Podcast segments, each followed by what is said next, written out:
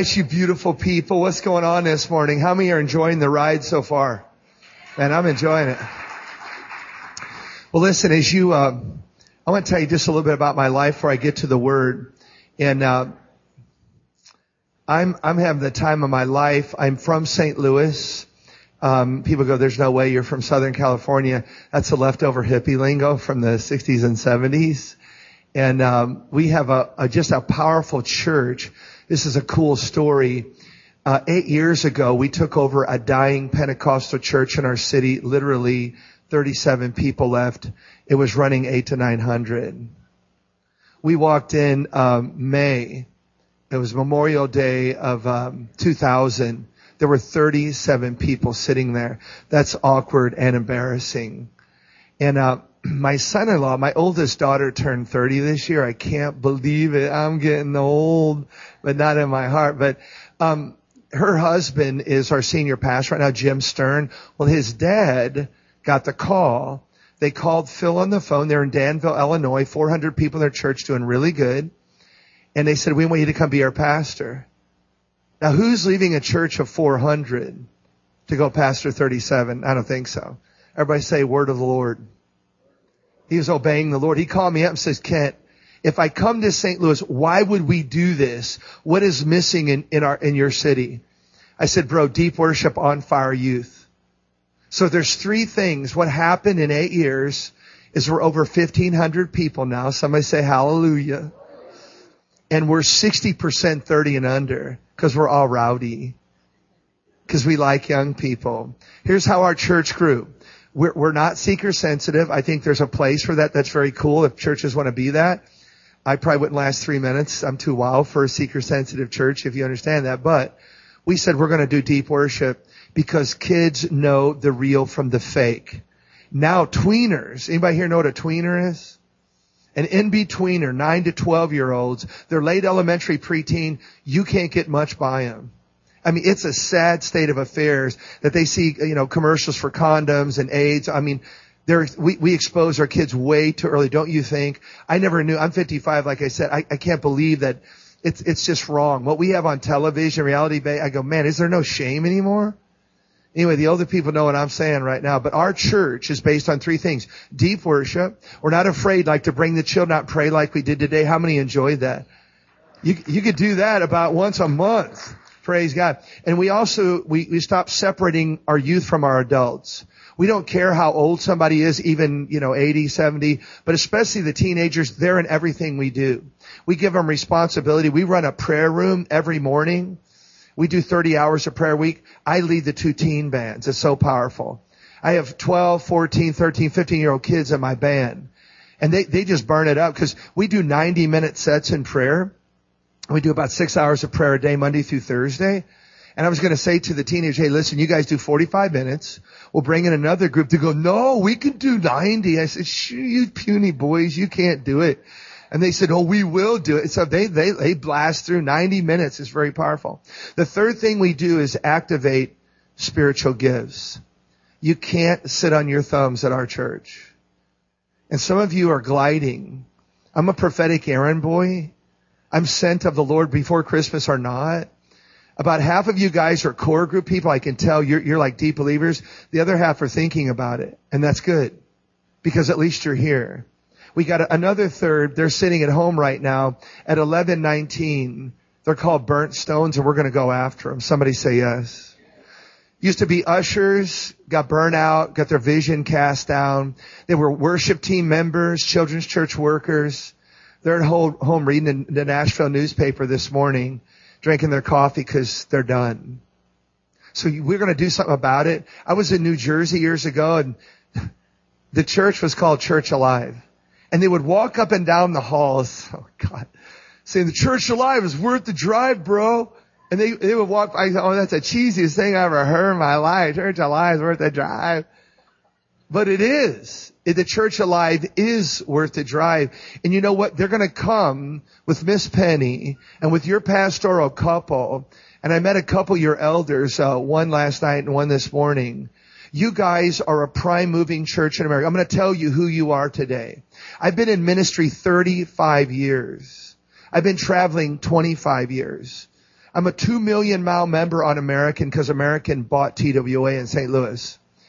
I've been around the block and I love what I see right here. How many people appreciate your church? Let me see your hands if you, right. Now, how many really appreciate your young pastoral couple? Uh, come on, don't lie about it. Oh, really? Okay.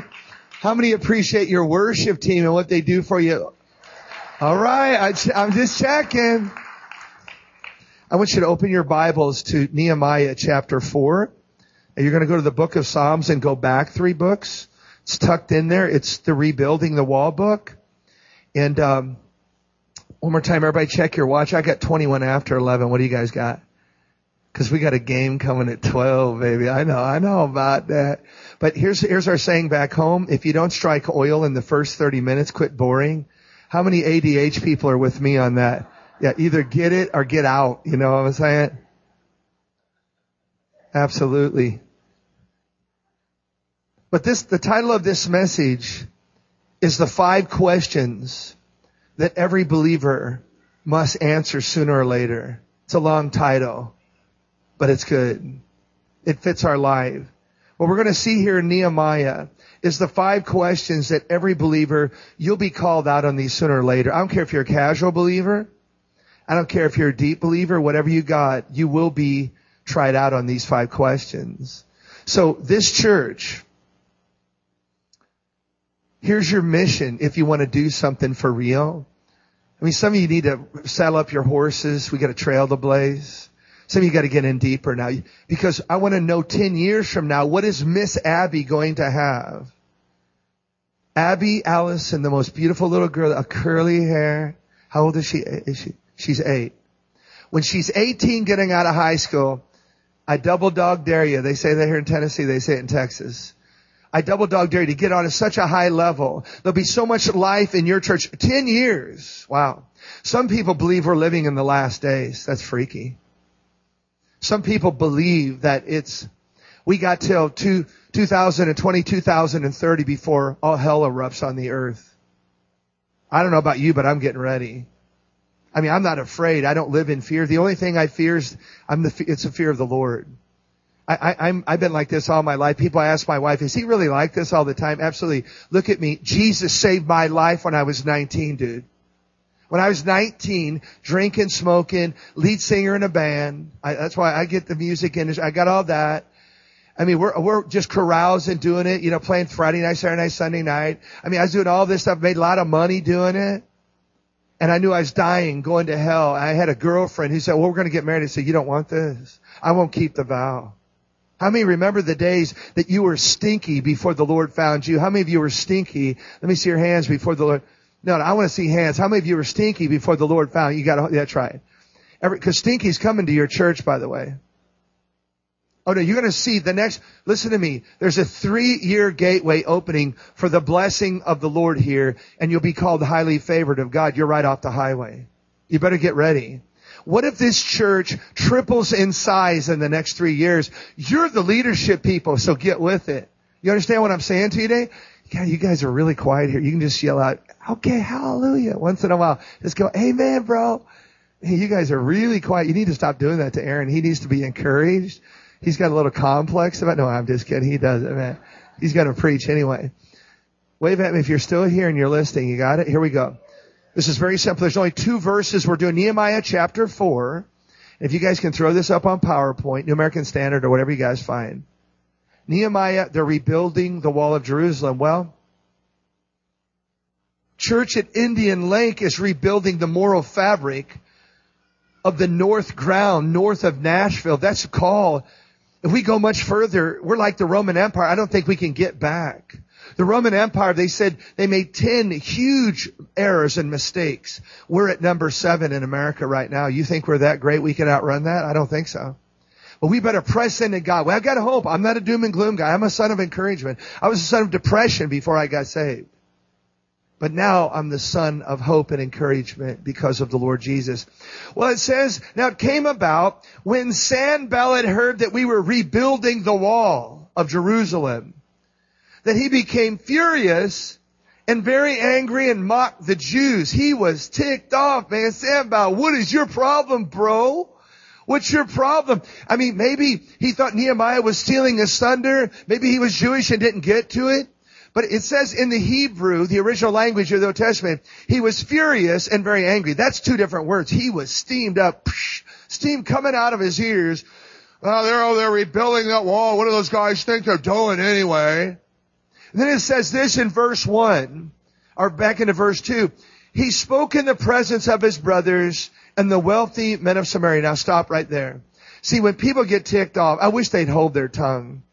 Bro, stop speaking out of school, man. Church people get really gnarly on this.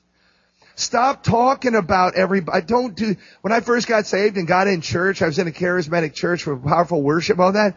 I thought church people are gnarly and snarly, man. They go, rah, rah, rah, rah, rah, rah you know, and they don't like some, and they start voting with their tithe and their feet and their language. Don't do that. See, he was ticked off, Aaron. So here's what he's doing. He was speaking to his brothers and the wealthy men of Samaria included the generals of the army. See, it's all on now. It's all on. And he asked five questions. I, if you have a little pen or pencil, you take notes, write this in your Bible. You can number each question as we go through. In verse two, he said this, number one, what do these feeble people at church in Indian Lake think they're doing anyway? It says, what do, what do they, these feeble Jews think they're doing? Number one. Number two, are they going to restore it for themselves? Number two, Number three, can they offer sacrifices? Number four, can they finish it in a day? And number five, can they revive the stones, even the burnt stones from the dusty rubble and use them to rebuild the wall?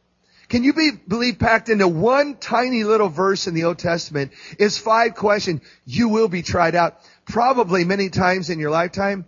How many people don't care? You can try me out all you want. I, am a marathon. I'm staying with Jesus. I'm not turning, I, I got too many years and I'm too old and too ugly and too far out on the branch on the tree, dude. I'm not turning back now.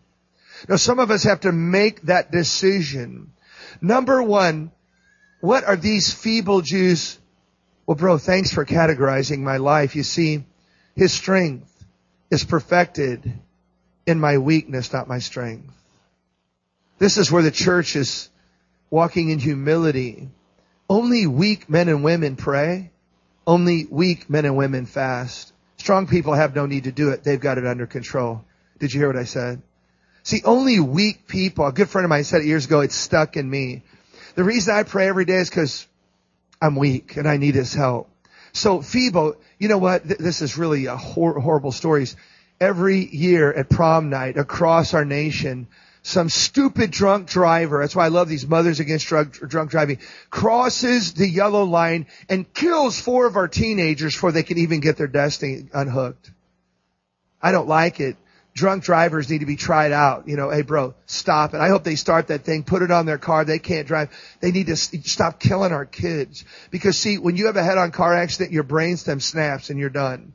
A nurse at the hospital, one little bubble we're pretty feeble. So I don't mind the first, yeah, I am pretty feeble, but look at me, bro. His strength is perfected in my weakness. Number two, look at the second question. Are you going to restore it for them, for themselves? They said, no, no, bro. Now you crossed the line. You're judging my heart from a distance. Don't do that.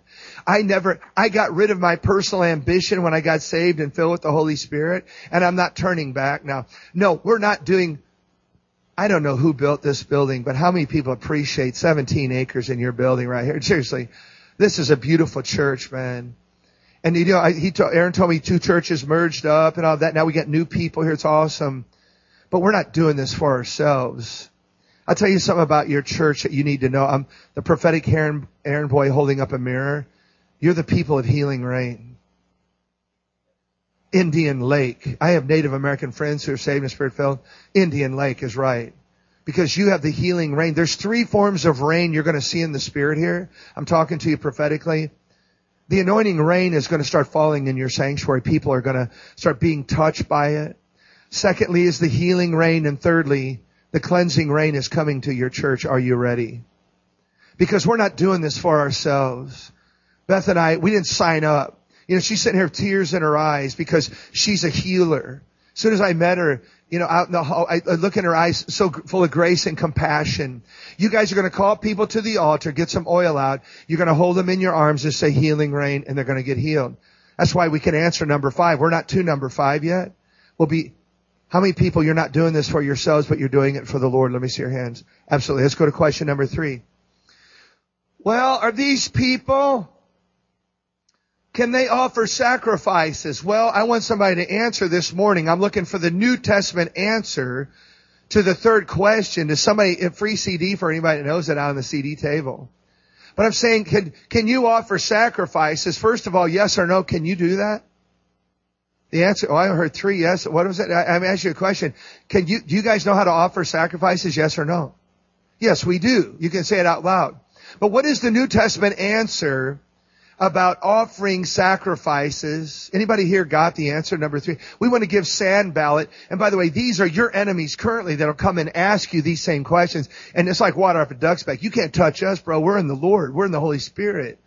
And so we, we let that fly. But the answer is in Romans 12. Somebody think about it right now. You got it? Romans 12. What is it? No, it's not obedience. That's in Hebrews, but that's a good guess. What? You get a free CD, bro. He said, we're living sacrifices that we offer. This is our spiritual service. See, I came today pretty juiced up in the anointing to, to release that healing rain and the power of God. And right here we find this is what God's telling us to do right now. We're living sacrifices. And it's our spiritual, I, I worship all day long. Again, they asked my wife, my friend, he can't be like this all the time. I said, no, I'm like this because Jesus saved my life. I'm not going back. I thank God for that divine energy. Well, we got answers to the first three. Should we stop now? It's getting late and football game's coming. So no, no. Should we do the last two or forget it? I'm playing with you guys, but I, I'm not, okay. I just want to get an answer. Number four. Can they finish it in a day? Let me see the hands of all those over 40 again. How many of you have a whole different outlook on life than when you were 18, 17? Right now, age gives you experience. Bob raised me and Bob, praise God, Bob. Bob's playing a five string bass, bass killing everything. Bro, it's awesome. Wade, thanks for playing with me today. But I tell you, you get a different look. Um, are, are they going to finish it in a day? No, we're the marathon runners. The answer to number four is I'm here till the end. How about you? I, am not turning my back on the Lord. Look, hard times are coming. We, we think this is hard right now.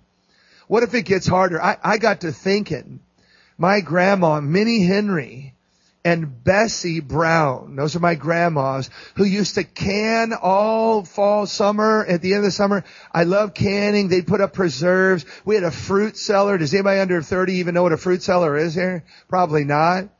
If we had to start planting gardens again and take care of ourselves, I think we're pretty soft in America. Yes or no? We're, we better get with, I mean, we don't remember, boy, but we're marathon. Uh, no, we're here to the end. I'm going to run to the very end. And then we come to number five. Can you? I'm asking you, church.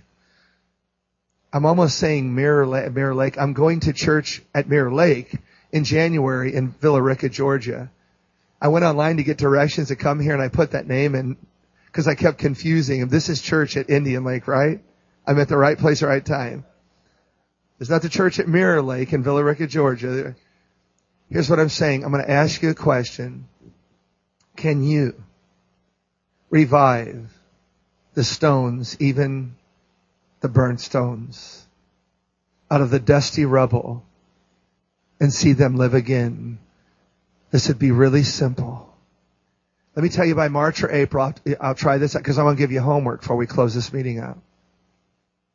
Everybody get out your cell phone. I want to see your cell phone. Everybody get your cell phone out. I know we put them up at church, but get it out right now. I've got a Treo. It's in my backpack. If you got a cell phone, let me see. I want you to hold it up real high. Okay, cool. Just wave it at me. Good. Okay, now put it back down for a second. Before Tuesday night, before Christmas Day, or Christmas Eve Day, I'm going to give you a homework assignment. First of all, how many of you know a burnstone used to serve God with you five months ago, five years ago. They're sitting home right now, still hurt, still ticked. Let me see your hands if you know a burnstone. Every hand in this room should go up. You probably know five to eight to ten of them.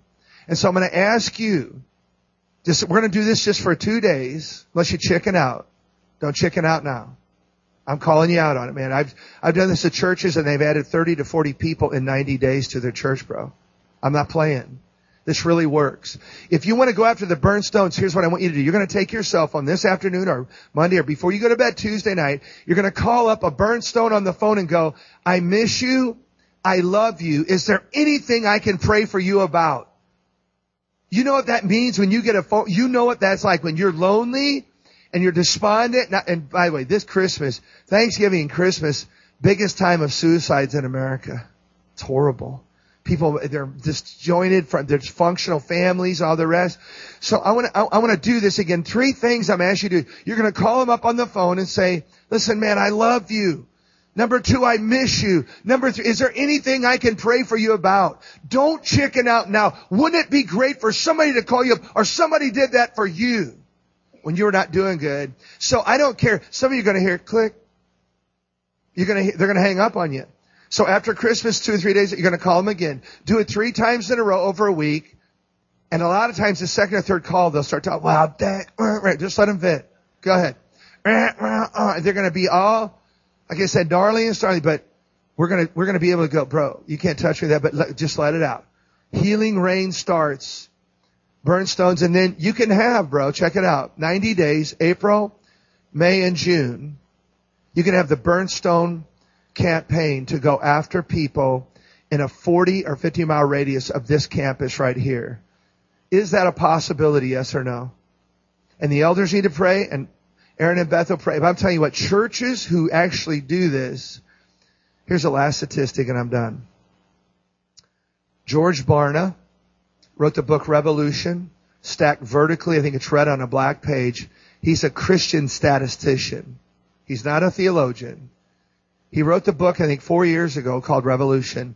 He said 75 million people, and you're part of this, are sitting in church right now, any Sunday in America. But 25 million are home right now. I find that astonishing. You, that's like abortion statistic. Can you understand 1.4 million babies are being, ab- it's pretty heavy. Come on, you guys, let's go after the, some of you are here today because you were burned stones and somebody went after you. So I'm asking you in Jesus' name, you guys. Please don't, I know it's Christmas time. This is even better. It's even better to do it right now. Because there's a lot of lonely people.